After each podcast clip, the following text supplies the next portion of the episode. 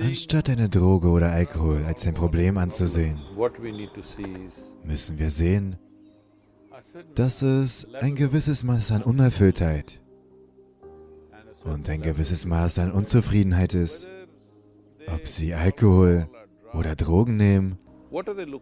Wonach suchen Sie? Sie wollen, dass das Leben auf eine intensivere Weise stattfindet.